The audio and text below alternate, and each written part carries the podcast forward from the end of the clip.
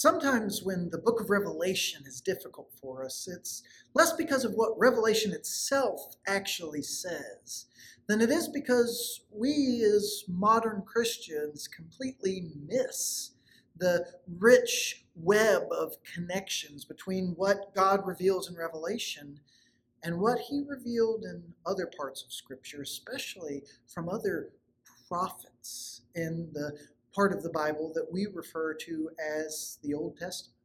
And if we learn to recognize Revelation not as something weird and otherworldly, but as a key bringing together of all of the rest of Scripture, if we'll hear the witness of those ancient prophets, it'll help bring the picture together for us in such a way that it'll build our faith and give us hope.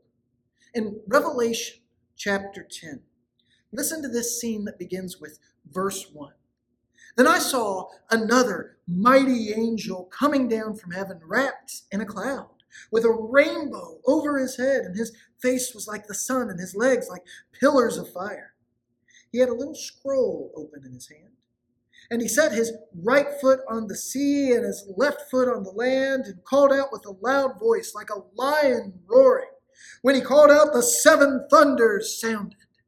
And when the seven thunders had sounded, I was about to write. But I heard a voice from heaven saying, Seal up what the seven thunders have said, and do not write it down. And the angel, whom I saw standing on the sea and on the land, raised his right hand to heaven and swore by him who lives forever and ever, who created heaven and what is in it, the earth and what is in it, and the sea and what is in it, that there would be no more delay. But that in the days of the trumpet call to be sounded by the seventh angel, the mystery of God would be fulfilled just as he announced to his servants, the prophets. Then the voice that I heard from heaven spoke to me again, saying, Go. Take the scroll that is open in the hand of the angel who is standing on the sea and on the land. So I went to the angel and told him to give me the little scroll, and he said to me, Take and eat it. It'll make your stomach bitter, but in your mouth it'll be sweet as honey. And I took the little scroll from the hand of the angel and ate it. It was sweet as honey in my mouth but when I'd eaten it, my stomach was made bitter. And I was told, You must again prophesy about many peoples and nations and languages and kings. And I was given a measuring rod like a staff, and I was told, Rise and measure the temple of God, and the altar, and those who worship there. But do not measure the court outside the temple. Leave that out, for it is given over to the nations, and they will trample the holy city for 42 months. And I will grant authority to my two witnesses, and they will prophesy for 1,260 days, clothed in sackcloth. These are the two olive trees, and the two lampstands that stand before the Lord of the earth. And if anyone would harm them, fire pours from their mouth and consumes their foes. If anyone would harm them, this is how he is doomed to be killed. They have the power to shut the sky, that no rain may fall during the days of their prophesying and they have power over the waters to turn them into blood and to strike the earth with every kind of plague as often as they desire. And when they have finished their testimony, the beast that rises from the bottomless pit will make war on them and conquer them and kill them.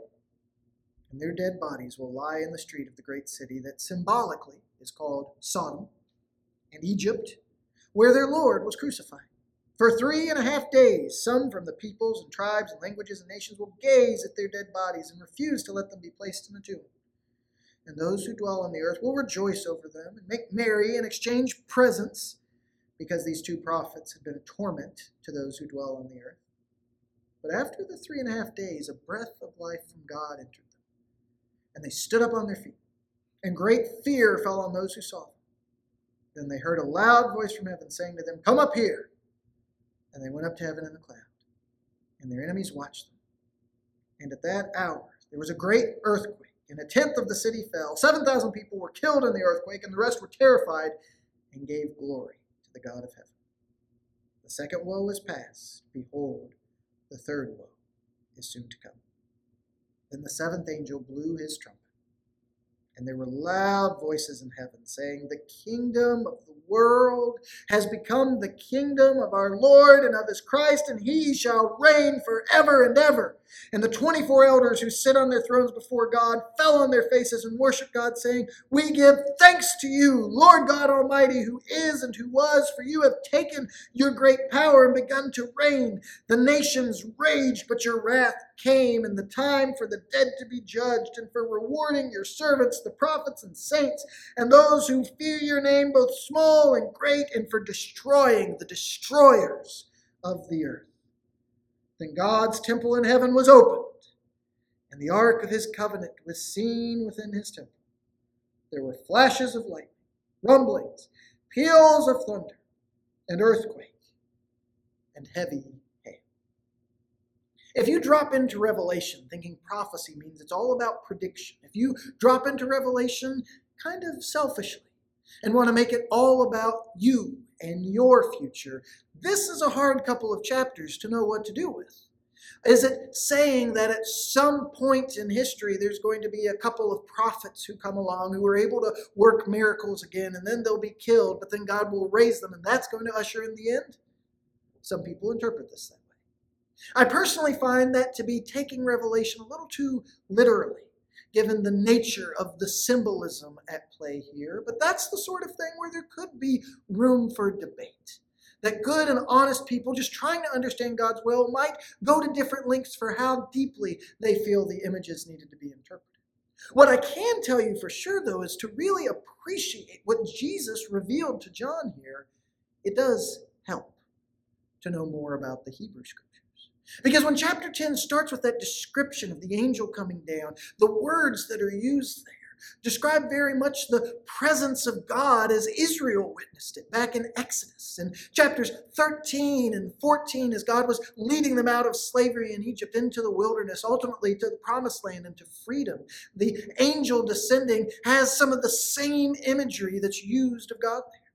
The picture that's given where John's told to eat the scroll, that's not just unique to this part of Revelation. That actually mirrors very closely something that the Hebrew prophet Ezekiel was told to do five to six hundred years before Jesus' birth in Bethlehem in his prophecy in Ezekiel chapter 3. Likewise, when John is then given a measuring line and told to measure the dimensions of the temple, sometimes that's read and people try to place Revelation as maybe being earlier in the first century, before the destruction of Jerusalem, or they use that to interpret that there's going to be a rebuilding of a temple there in the physical city of Jerusalem. Yet the imagery there is one that's mirroring imagery also from Ezekiel, in Ezekiel chapter 40 that if you go to look there, you see so much of what John's experiencing and acting out is completely consistent with ways that God has spoken to his prophets before.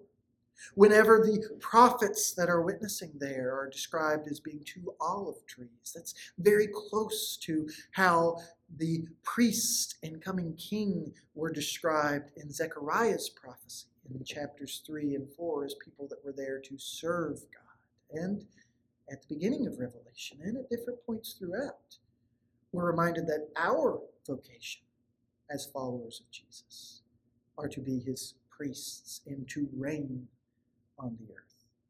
Whenever we appreciate that there's more going on with Revelation, whenever we view it as something we keep coming back to and always draw in a little bit deeper, whenever we're familiar with the whole story of what God is doing, then instead of having passages like this that are confusing and we're not sure what to do with it and we're not sure what it means for the future, it can instead help us see how all of history, all of Scripture, has been brought together by what Jesus has accomplished. And God has servants that are witnessing to. And the witnesses here in Revelation 11 are so similar to Moses bringing the 10 plagues on Egypt, to Elijah bringing about a period without rain to get the attention of Israel's wicked king and queen.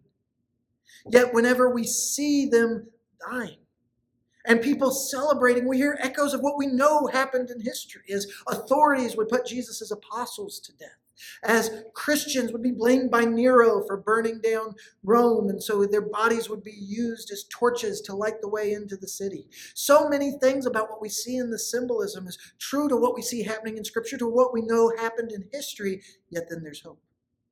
There's hope that those who witness for God, those who testify to His truth, won't stay dead. That even when others mistreat, that even when others persecute and murder and celebrate the way that they're treating God's people, God will ultimately exalt His people. That was a message of hope. Even though things were hard for Christians when John delivered this revelation, even though they were going to get harder, there was hope. So they should keep on witnessing the time of pain would be shorter than the work that they had to do and the exaltation that God would bring about. And that message can be the same for us too. We can hear that witness of the prophets. In a lot of ways, it seems like the book of Revelation should end here. The kingdom of God has become the kingdom of the earth. Everything is united. God's temple is open. And it does seem like we're reaching a definitive end but Revelation isn't. We're going to recover a lot of the same ground from a different angle in some of the chapters to follow. But we're going to digress from Revelation for the next few Devos and move back to other parts of the New Testament that describe the events leading up to that point when God's kingdom and the kingdom of the world are one. Some of the things that Jesus' apostles taught and prophesied as they stood as those witnesses, so that we can hear that and keep that in mind, so that the whole picture, both the picture painted in this apocalyptic language of Revelation, as well as the generally plainer, more clear teaching of the apostles, especially throughout the New Testament letters, can all come together so that we too can have confidence. Confidence to endure even when things are hard, confidence to that even if we or our brothers and sisters throughout history or around the world should suffer for our faith, God is not left without a witness. He will raise up those who fall for him. And we will look forward to a day where his reign is the only